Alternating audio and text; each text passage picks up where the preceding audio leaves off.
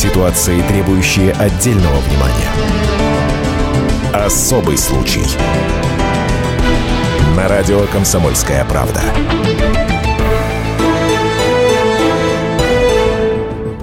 Старший сын симферопольского стрелка Эскандер Небиев рассказал комсомолке, почему его отец Бекир Небиев 26 сентября мог напасть на подстанцию скорой помощи, где убил двоих и ранил еще двоих медиков. Пожалуй, самое главное заявление – нападение никак не связано с политикой. Напомню, Искандера Небиева задерживали по обвинению в организации массовых беспорядков в феврале 2014 года. По словам сына, отец был далек от политики.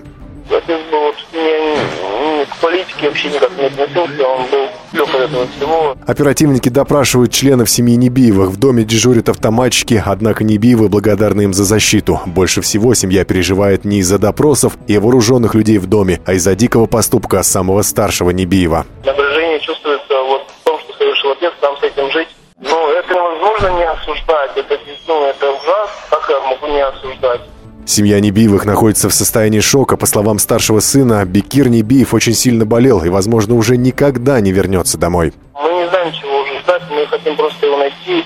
Пусть будет или придет домой, пусть он или как-то найдется, пусть ну, я не знаю, то есть, чтобы не было, чтобы он не надел больше. То есть, не исключается, что он уже как-то не живой, потому что он очень болел. Симферопольский стрелок Бекир Небиев до сих пор не найден. Также до сих пор неизвестны мотивы, толкнувшие его на преступление. В Симферополе по-прежнему действует особый режим, а у всех медицинских учреждений дежурит самооборона Крыма. Анастасия Медынцева, Роман Немов, «Комсомольская правда». Особый случай.